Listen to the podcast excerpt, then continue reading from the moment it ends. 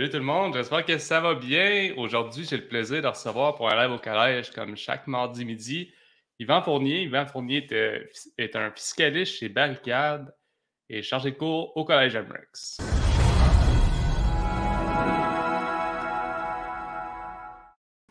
Salut Yvan, ça va? Oui, bonjour, ça va très bien. Toi aussi? Oui, super, merci. Euh, toi, Yvan, si tu peux me parler un peu de ton, parcours, ton background, euh, à quoi ça ressemble? Quoi ça ressemble mon background? Assez simple. Euh, en fait, c'est ça, j'ai fait mon bac en finance à l'Université Laval, euh, ou ma scolarité. Après ça, j'ai fait euh, ma maîtrise à l'Université de Sherbrooke en fiscalité. sinon, mon, parcours un petit peu plus, si on veut, de, travail. j'ai travaillé, travaillé ça, dans diverses entreprises avant mes études, donc plus au niveau de physique. donc, je travaillais un peu sur la construction, entre autres. Après ça, ben là, ça a été plus un travail en cabinet. Euh, donc, j'ai travaillé à la suite de ma maîtrise, j'ai travaillé au niveau d'un cabinet comptable en Beauce, chez Blanchette Vachon. Puis, euh, je me suis joint à l'équipe de Barricade en avril 2016. Euh, depuis à peu près huit ans, on fait de la réorg. Je fais de la réorg à temps plein. Là. donc, que ce soit des, au niveau transactionnel, que ce soit de l'acquisition, de l'acquisition, donc achat-vente d'entreprise, que ce soit de la réorganisation interne au niveau de protection d'actifs, intégration d'employés clés, intégration de fiducie, euh, donc, euh, mise en place de société de gestion, euh, que ce soit au niveau justement tout ce qui est accompagnement au niveau planification successorale. Donc, on fait un peu aussi de, TPS TVQ. Donc, c'est à peu près ça ma, pratique de tous les jours, mais beaucoup plus transactionnel. Super. Puis, en quoi c'est important l'organisation, la, réorganisation, mettons, dans l'achat d'un bloc appartement d'une société immobilière? Ben, en fait, c'est de maximiser l'efficacité fiscale, c'est d'optimiser la fiscalité. C'est euh, je vous donne un exemple concret, c'est d'un matin, j'achète, euh, je vais acheter un, 6 logements. J'ai besoin, on va dire, des chiffres comme ça théoriques. J'ai besoin d'une mise de fonds de 200 000. Ben, de savoir d'où provient cette mise de fonds-là, comment la maximiser, puis de comment travailler avec ce qu'on a comme attribut fiscal. Euh, un salarié versus un entrepreneur qui, exemple, son entreprise, sa compagnie de construction mais je n'aurai pas exactement le même euh, setup pour un ou pour l'autre. Euh, fait que c'est vraiment de travailler ça. Donc, il y a vraiment des, économies d'impôts à réaliser. Si je n'ai pas besoin de sortir l'argent de ma société versus, euh, versus est-ce que le salarié a les mêmes, les mêmes avantages, tout ça. Donc, c'est ça qu'on regarde, comment on peut maximiser tout ça, comment on peut aller chercher des économies d'impôts dans ces structures-là. Donc, c'est tout ça qu'on regarde avec nos clients. Donc, oui, oui, c'est très important.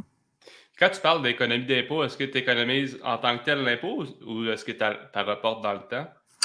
Il y, a, les deux. Il y a les deux. Des fois, c'est souvent on va travailler sur du report. On va, planifier des, structures d'acquisition pour euh, qui vont viser à reporter l'impôt dans le temps. Mais, euh, clairement, dans le cas d'un achat, ben, si demain matin, j'ai un, entrepreneur qui vient me voir, il a sa compagnie de construction, puis il me dit je veux acheter, je veux acheter un immeuble, ben là, si s'il a sorti l'argent de sa compagnie, versus si on, vient mettre une société de gestion en place ou une société immobilière en place, puis qu'on vient transférer l'argent, euh, l'argent intercompagnie, euh, ben, à ce moment-là, c'est des économies d'impôts directes parce que je n'ai pas à payer la tranche d'impôt personnel. OK, super. Puis, euh, en quoi c'est important? il y a beaucoup de monde qui font faire des, balances de prix de vente, des trucs comme ça. en quoi c'est important justement faire ça pour faire, le faire un, report du, euh, l'impôt sur le gain en capital? C'est quoi ben, C'est intéressant. c'est intéressant de travailler la fiscalité du vendeur. Dans le fond, euh, c'est ça. C'est euh, la balance de prix de vente, c'est une des stratégies qui est possible dans la loi de l'impôt.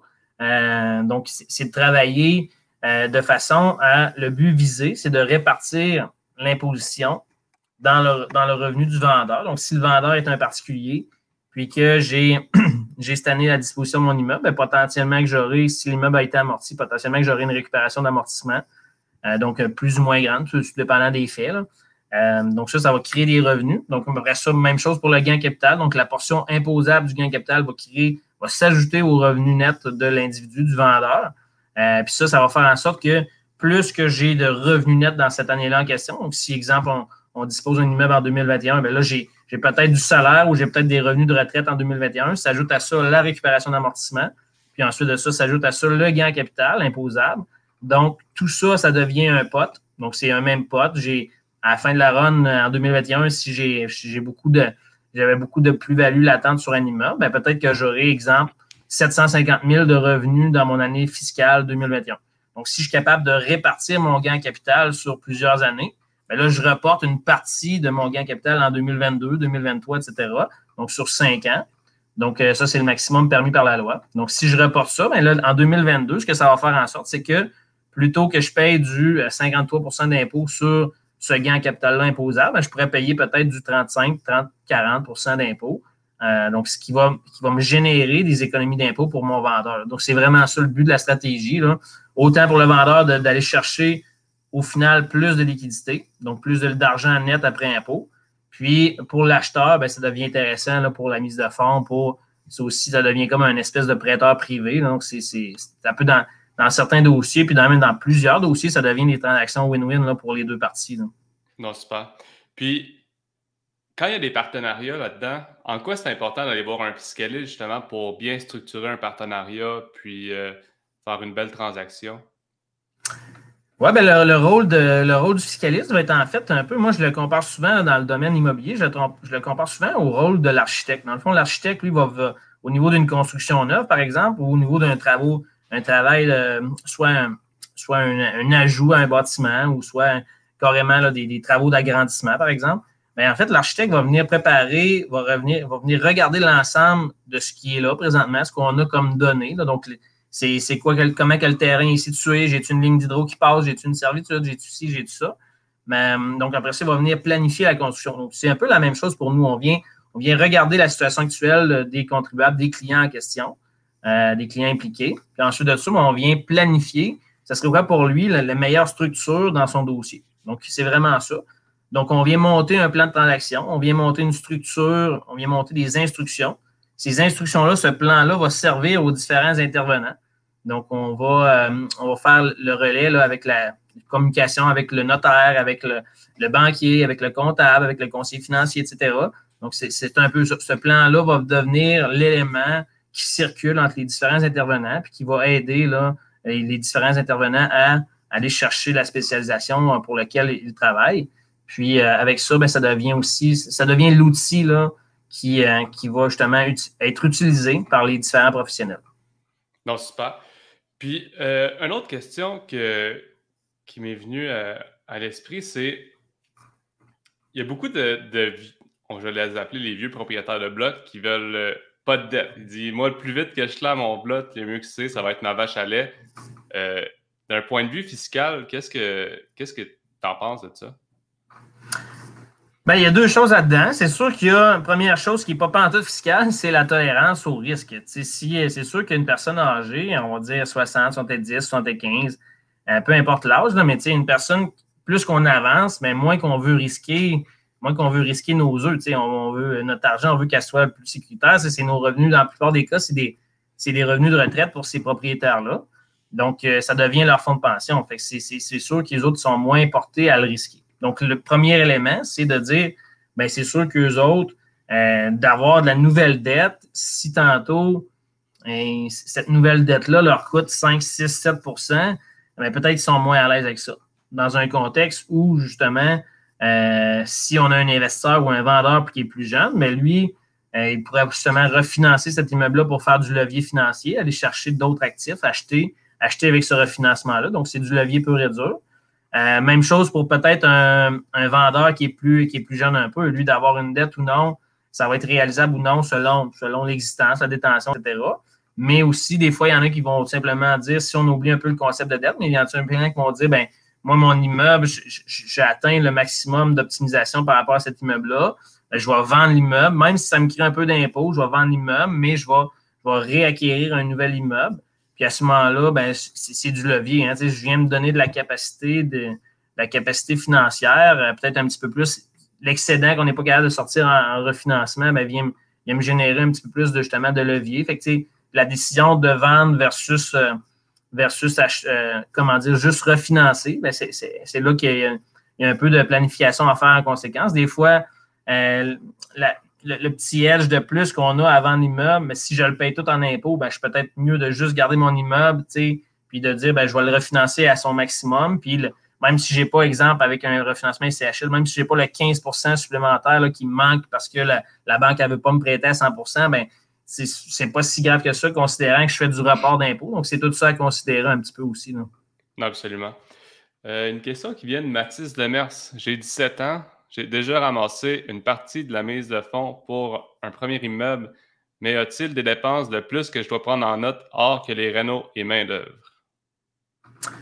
Ben, au niveau des dépenses, euh, c'est sûr que pour un premier immeuble, c'est sûr qu'au niveau de tout ce qui est euh, prospection, tout ce qui est tout ce qui est, en guillemets, des, frais professionnels, tout ça. Donc, ça, ça peut être, euh, ça peut être à garder en note. C'est des fois des coûts qu'on va venir, qu'on va venir, euh, si possible, peut-être passer à la dépense courante euh, sur d'autres immeubles locatifs. Là, dans ce cas-ci, je crois comprendre, là, il parle d'un premier immeuble. Donc, donc c'est tout ça, mais ces coûts-là, ces coûts-là de notaire, de, justement, peut-être qui a engagé des frais avec un, courtier, que ce soit un courtier immobilier, un courtier hypothécaire ou autre, ben, si ces frais-là, c'est de peut-être les, justement les garder les garder en note, les, suivre. Puis à ce moment-là, tantôt, on pourra, euh, lorsqu'il y aura acquisition de l'immeuble en question, ben, on pourra venir les ajouter, euh, les ajouter au coût d'acquisition si jamais ces, dépenses-là n'avaient pas été déductibles à, titre de dépenses courantes là, par ailleurs. Super. Merci. Euh, félicitations d'ailleurs, Mathis, pour avoir 17 ans et déjà avoir une partie de ta mise de fonds. quel est le meilleur moyen fiscal pour une succession lorsqu'on est incorporé? La question est un peu vague, mais je vais, je vais y aller avec une réponse euh, quand même logique. En fait, meilleur moyen fiscal pour une succession, c'est sûr qu'il faut, regarder au niveau de la succession, c'est quoi euh, c'est quoi qu'on a comme patrimoine, tout ça. Donc, euh, faire justement ce qu'on appelle une espèce de, de dresser la liste des biens, des actifs qu'il y a dans, la succession. Ensuite de ça, ben là, il va y avoir différentes stratégies là, au niveau du règlement d'une succession. Est-ce qu'il y a tout dépendant du testament, est-ce qu'on est, est, qu'on est aux prises avec une fiducie testamentaire ou non? Est-ce qu'il y a des legs qui ont été faits à titre de, à titre de legs particulier? Est-ce qu'on a un seul héritier, donc un héritier, un héritier universel euh, ou ce qu'on va appeler un légataire universel? Donc, c'est tout ça qu'il faut voir. Euh, puis ensuite de ça, ben, si on va dans un petit peu plus concret dans le domaine immobilier, ben, ces planifications-là, c'est pour ça que tantôt je parlais qu'on fait de la planification successorale, mais en fait, c'est de planifier un peu du vivant, euh, qu'est-ce qui, va arriver tantôt comme impact au décès. Parce qu'en fait, ce qu'il faut retenir, c'est qu'au décès, il y a une disposition présumée de tous les biens pour la personne décédée, pour le défunt. Donc, cette disposition-là présumée, bien, selon, selon qui va recevoir les biens, bien, je vais avoir de l'impôt à payer ou non. Je vous donne deux exemples concrets. Si j'ai monsieur qui décède, donc, première situation, on pourrait avoir un roulement à la conjointe. Donc, on pourrait avoir un, legs universel à la conjointe survivante. Puis à ce moment-là, ben, je pourrais avoir il y a des articles de roulement fiscal, donc qui permet de reporter l'imposition dans les mains de la conjointe survivante. Deuxième exemple, ça serait un leg, le même monsieur X qui décède, mais qui dit, ben, moi, ma conjointe, elle a déjà son patrimoine par ailleurs, donc je vais faire un leg, je vais, nommer à titre de légataire universel les enfants, ses enfants à lui. Donc, euh, à ce moment-là, euh, c'est sûr qu'une disposition du parent envers les enfants, mais ça, c'est une disposition qui n'est pas admissible au roulement fiscal. Donc, le roulement fiscal est admissible pour les conjoints. Euh, donc, à ce moment-là, j'aurai de l'impôt à payer. Donc, si j'ai des actifs qui sont disposés dans le cadre de, cette, de, cette, de, cette, de ce règlement de succession-là, bien, forcément, j'aurai de l'impôt. Donc, là, c'est là que d'avoir des actifs non liquides comme un immeuble à revenu, bien, peut-être que si j'ai bien planifié mes choses, bien, j'ai peut-être l'assurance vie. Sinon, j'ai peut-être la capacité de refinancement. Donc, c'est tout de voir ça. Sinon, worst case scénario, mais ça se peut que les, ça se peut que les héritiers soient amenés à vendre un des immeubles pour justement générer de la liquidité, qui, liquidité qui vont servir à payer les impôts là, du, décédé. Euh, dans certains cas, les impôts sont à la charge de succession, donc tout dépendant euh, comment c'est rédigé, comment c'est, quoi les volontés du décédé. Euh, dans certains cas aussi, on va venir mettre, dans, le cas, on le voit plus dans des cas de legs particulier, mais on va venir mettre des clauses là, que le, la, personne, la personne qui reçoit le bien en question ben, va, va s'occuper de la charge des impôts euh, latents par rapport à ce bien-là. Donc, il y a différents moyens de le, de rédiger dans les contrats, dans les testaments. Donc, euh, ça, c'est vraiment, vraiment flexible à différents niveaux. Là. Donc, ça peut aller de très complexe à plus ou moins complexe, là, tout dépendant, entre autres, du patrimoine, la valeur, tout ça. Donc, c'est quand même assez. Euh, on ne peut pas répondre comme ça, comme ça sur le fly, là, mais c'est assez complet. Mais c'est assez complexe, excusez-moi, mais c'est différentes stratégies qui sont possibles. Et entre autres, une fois que le, une fois que le décédé s'est imposé dessus, ben là, après ça, il y a des stratégies qu'on appelle des, stratégies de type 164.6, des stratégies de type pipeline qui visent à éviter la double imposition là, au niveau du, euh, du décédé et des enfants qui reçoivent les biens. Donc, c'est différentes stratégies fiscales qui sont possibles pour maximiser tout ça. Non, super. Je pense que ça fait le tour de la question. Euh, bonjour, quelle est la meilleure structure financière afin d'optimiser un quadruplex avec l'ajout d'étage, démolition et reconstruction neuve afin d'avoir une totale de 8 logements? Ben, en fait, il y a, plusieurs, euh, il, y a, plusieurs considérations à, considérations à parler dans un cas comme ça, à, discuter, à, planifier. En fait, euh, première premiers éléments de réponse, c'est sûr que là, présentement, vous avez un quadruplex euh, avec ajout d'étage. Donc là, je ne sais pas si votre, euh, votre quadruplex, c'est une partie que vous faites en agrandissement sur le, si on veut, adjacent au bâtiment existant? C'est-tu, là, on parle aussi d'ajout d'étage. Donc là, c'est sûr que ça va, s'il faut amener à, changer la structure. Mais ça, c'est, il y a une première, un premier élément de réponse au niveau, justement, euh, vraiment opérationnel. Au niveau fiscalité, c'est vraiment plus ça que mon domaine. Au niveau fiscalité, c'est sûr que en fait, c'est juste de voir, comme on disait tantôt, c'est un peu la même chose qu'un un ajout comme ça, c'est un peu la même chose qu'une acquisition. C'est de voir c'est comment c'est quoi mon montage financier, ma mise de fonds, elle provient de où, euh, qu'est-ce qu'au final, y a-tu des partenaires, y a-tu, c'est-tu un individu, c'est-tu une société qui détient l'immeuble, etc. Donc là, euh, c'est de voir toutes ces, considérations-là, puis de, vraiment d'aller travailler avec la fiscalité du propriétaire, de dire, ben si j'ai un entrepreneur, si l'immeuble, par exemple, le 4plex est détenu par une société de gestion, ben naturellement, on va continuer, on va continuer habituellement dans 99% des dossiers, on va continuer avec cette, gestion-là, à moins que vraiment on vienne, on veuille, on veuille subdiviser le terrain, qu'on veuille sortir cet ajout-là pour toutes sortes de raisons, le mettre dans une autre entité, mais dans le cas présent, je ne vois pas tellement la pertinence de faire ça. on va vouloir probablement avoir justement euh, un 4plex avec le nouveau 4plex qui va donner 8 logements. On va vouloir que, que ça soit un, 8plex là, considéré comme un, ensemble immobilier, en guillemets, que ce soit un seul immeuble. à ce moment-là, ça devient beaucoup plus facile de financer un, un 8plex que de financer deux 4plex. Là. Euh, donc, euh, donc c'est un peu ça. on, va, on va travailler avec la structure la structure de détention actuelle. Puis généralement, ça va demeurer cette structure-là. À moins, comme je disais, qu'on veuille, pour toutes sortes de raisons, subdiviser, qu'on veuille qu'il y ait un nouveau propriétaire, ou peut-être que si il y a un nouveau partenaire qui s'ajoute pour seulement la portion ajout du 4 logements, le nouveau 4 logements, bien là, peut-être qu'on viendra modifier un petit peu la structure, mais sinon, je garderais ça très simple de dire, bien, si j'ai l'individu qui possède le 4plex puis qui, qui veut ajouter un autre 4plex, mais je continuerai avec cette, avec cette structure-là. Si jamais pour toutes sortes de raisons, c'était une société de gestion, par exemple, ou une société immobilière qui avait ce 4plex-là, ben, je continuerai aussi dans cette même veine-là. À cela, j'ajoute une petite considération en TPS-TVQ. N'oubliez pas que si vous avez l'ajout d'un nouvel, d'un agrandissement, ben ça, c'est considéré, en comme un nouveau bâtiment. Donc là, il y aura, probablement des règles de TPS-TVQ à faire attention, entre autres les règles de fourniture à soi-même au niveau de l'autocotisation d'un immeuble neuf. Il y a aussi des crédits d'impôt qui viennent avec ça. Ben, pas des crédits d'impôt, excusez-moi, je reprends ça, des crédits de taxes, des crédits de taxes, des crédits pour immeubles d'habitation locatif neuf qu'on appelle. Donc, euh, des crédits de taxes qui viennent avec ça. Donc, euh, faut, toutes ces règles-là sont à considérer. Puis, en fait, c'est de la conformité. Donc, on n'a pas le choix, on ne peut pas s'en sauver, malheureusement. Non, super. Autre question. Bonjour à vous deux. Petite question au niveau de la vente d'entreprise. Si on vend une compagnie et qu'on avait un partenaire silencieux, entre parenthèses, ne paraît nulle part. Est-ce qu'on devrait transférer une partie des profits de la vente sans être pénalisé? Dans un dossier comme ça, ce qu'on ce voit ici, ce que je semble comprendre, c'est que quand on parle d'un partenaire silencieux, ne paraît nulle part. Donc, j'en comprends, j'en déduis qu'il n'y avait pas de titre de propriété des actions. Donc, euh, la situation, on vend une compagnie, on avait un partenaire silencieux, ben, dans le sens que, je vous donne un exemple concret, moi, je pourrais détenir, exemple, entreprise de construction, une entreprise de construction. Donc, je suis incorporé, donc appelons ça, appelons ça euh, compagnie de construction ABC.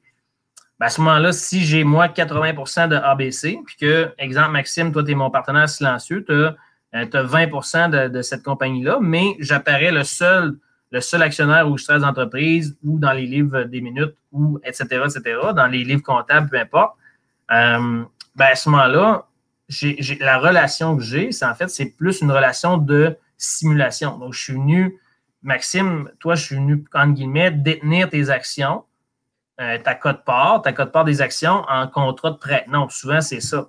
Donc, c'est ça ce qu'on appelle une contre-lettre au niveau fiscal, ce qu'on appelle une simulation au niveau du code civil.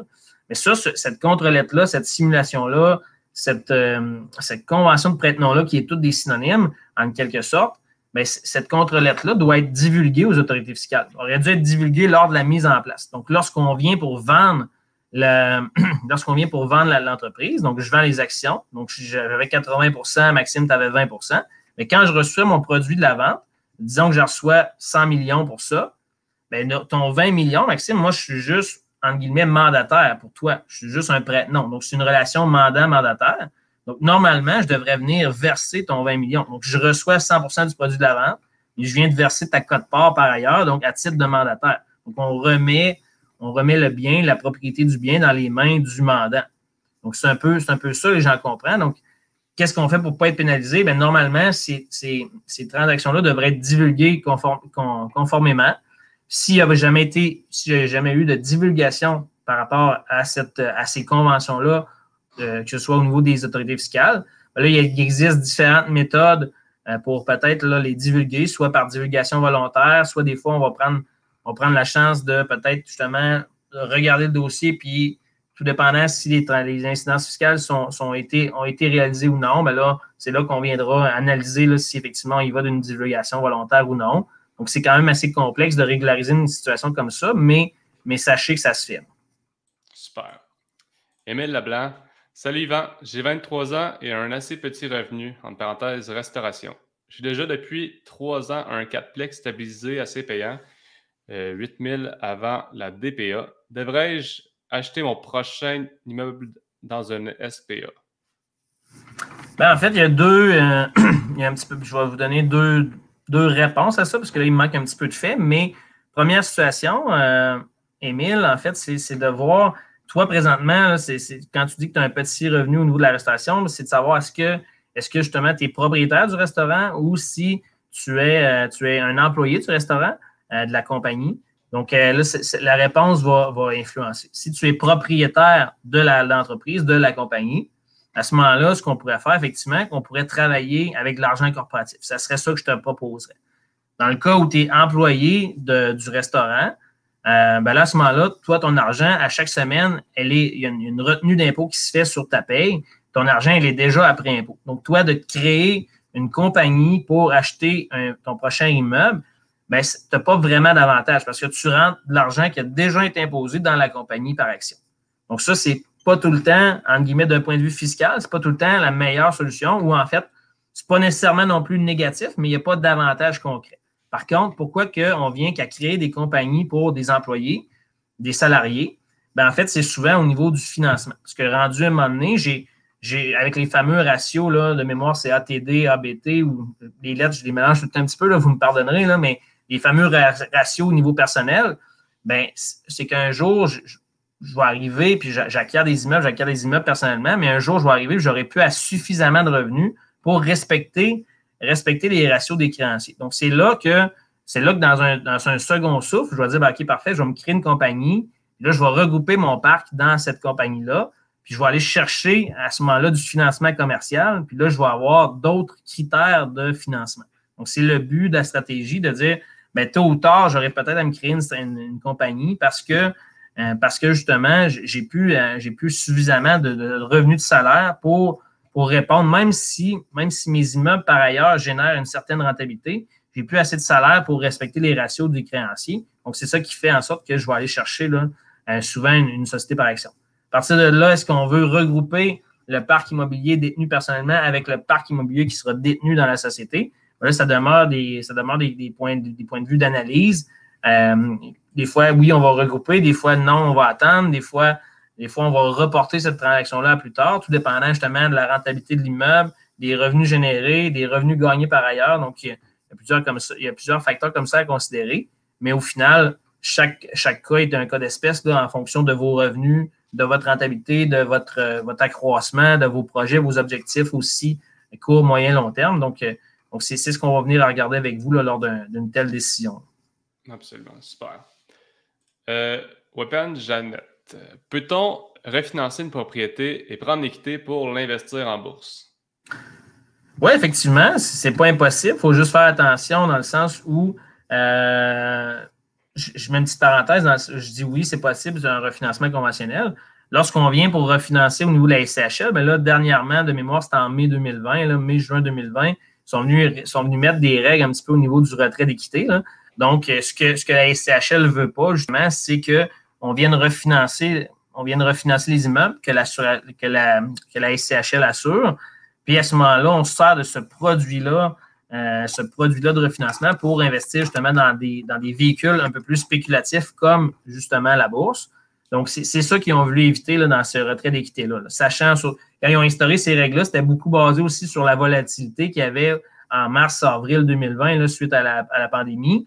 Donc, il y, avait, il y avait beaucoup de, justement, probablement qui ont eu beaucoup de demandes de retrait d'équité comme ça, dont ils étaient conscients que le refinancement n'allait pas servir à des immeubles, à l'acquisition de, nouveaux immeubles ou à l'agrandissement de la construction neuve, etc. Donc, ils sont venus comme un peu, en guillemets, là, ralentir le marché de ce côté-là. Sinon, avec euh, un financement conventionnel, je n'ai pas rien vu qui empêchait justement un retrait d'équité. Donc, euh, oui, ça serait possible qu'un financement conventionnel d'aller chercher l'équité d'un immeuble pour ensuite faire un placement XYZ, dont un placement boursier. Super. On va prendre une dernière question. Le temps file, ça fait quasiment une demi-heure déjà. Euh, j'aurais, aussi une deuxième question. Quels sont les avantages à créer une compagnie quand on a plusieurs futurs partenaires dans différents projets immobiliers? Exemple, un partenaire potentiel dans un sixplex et un autre partenaire potentiel dans un quadruplex. Ben, en fait, l'avantage de créer plusieurs compagnies dans ce cas-ci, c'est vraiment au niveau du tracking, du tracking des valeurs, du, tracking du parc immobilier aussi. Parce que si jamais je, me crée, disons que j'achète un premier sixplex avec deux partenaires, euh, deux amis d'enfance. Puis tantôt, tantôt, je viens, euh, viens acheter un autre immeuble avec des, collègues de travail, trois collègues de travail, par exemple. Bien là, si je mets tout ça dans la même compagnie, qui va détenir quelle action, quelle action va être trackée sur quel immeuble, là, ça devient, ça devient un chat. À moins que, justement, vous embarquez, les trois nouveaux collègues de travail embarquent dans le parc immobilier déjà en place, achètent une partie de ce parc-là en, en question. Puis là, après ça, on dit, ben là, on travaille les, dans mon exemple, on est rendu six. Donc là, on travaille les six ensemble pour, pour l'achat des, prochains immeubles. Donc, si c'est ça, oui, une seule compagnie pourrait faire le, boulot, pourrait faire la job. Mais par contre, si on a justement, euh, ben moi, à titre d'investisseur, j'embarque dans le deuxième projet, mais mes deux chums d'enfance n'embarquent pas dans le deuxième projet. Ben là, c'est pour ça qu'on va souvent créer une deuxième entité, donc une entité distincte, qui va venir faire en sorte que là, à ce moment-là, on pourrait être 25% dans la deuxième entité, dans la nouvelle société par action, par exemple. Puis là, j'ai vraiment un tracking. Ben, moi, je suis actionnaire de à la fois de la compagnie numéro 2, mais je suis actionnaire à la fois de la compagnie numéro 1. Alors que mes deux chums d'enfance, eux autres sont actionnaires seulement de la compagnie numéro 1. Donc, c'est vraiment au niveau du tracking, du tracking des valeurs, euh, des valeurs nettes, euh, du tracking économique un peu plus qu'on pourrait dire que, euh, que cette, cette multiplication-là d'entités, de véhicules, quand je dis véhicule, c'est autant une société en non collectif que ce soit une société par action, qu'une fiducie ou autre. C'est tous des véhicules. Ça peut être aussi une copropriété individuelle. Donc, ces véhicules-là, on vient les multiplier souvent quand j'ai des, des nouveaux partenaires immobiliers. Si j'ai exactement, je reprends mon, mon exemple avec une, légère Si j'ai exactement mes deux, mes deux mêmes, euh, j'ai mon premier projet, mon premier immeuble avec mes deux chambres d'enfance, j'ai exactement les mêmes investisseurs, les mêmes propriétaires pour mon deuxième projet.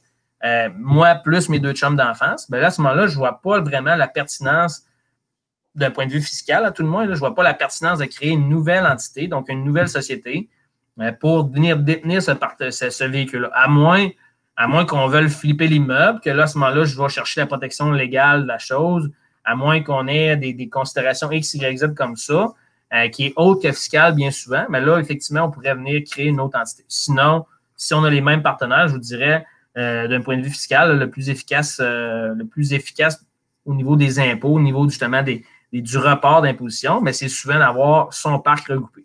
D'ailleurs, la plupart de nos gros clients là, ont une seule compagnie immobilière qui regroupe leurs portes de zéro. On en a jusqu'à de zéro jusqu'à 5000 portes, plus ou moins. Je n'ai pas de chiffre exact, mais si les 5000 portes sont détenues dans la même entité. Puis à côté, ben là, j'ai une compagnie qui fait des flips.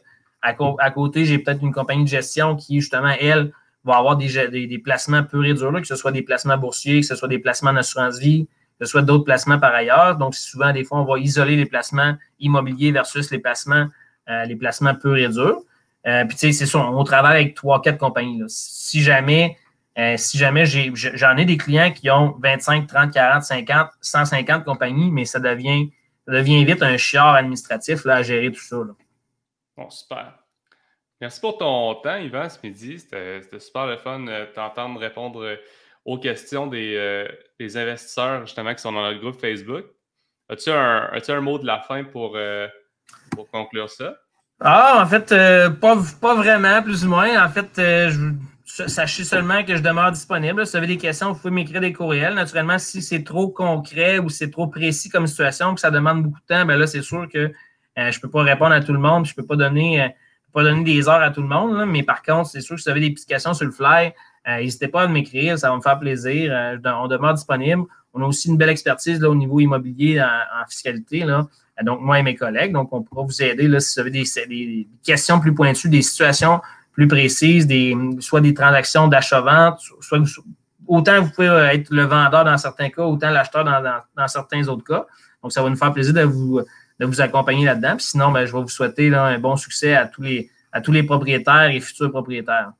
Super. Donc, euh, merci tout le monde. On se revoit mardi prochain pour un, pour un autre live au collège. Salut Yvan. All right, merci à vous tous. Bye bye, bonne fête, bonne semaine.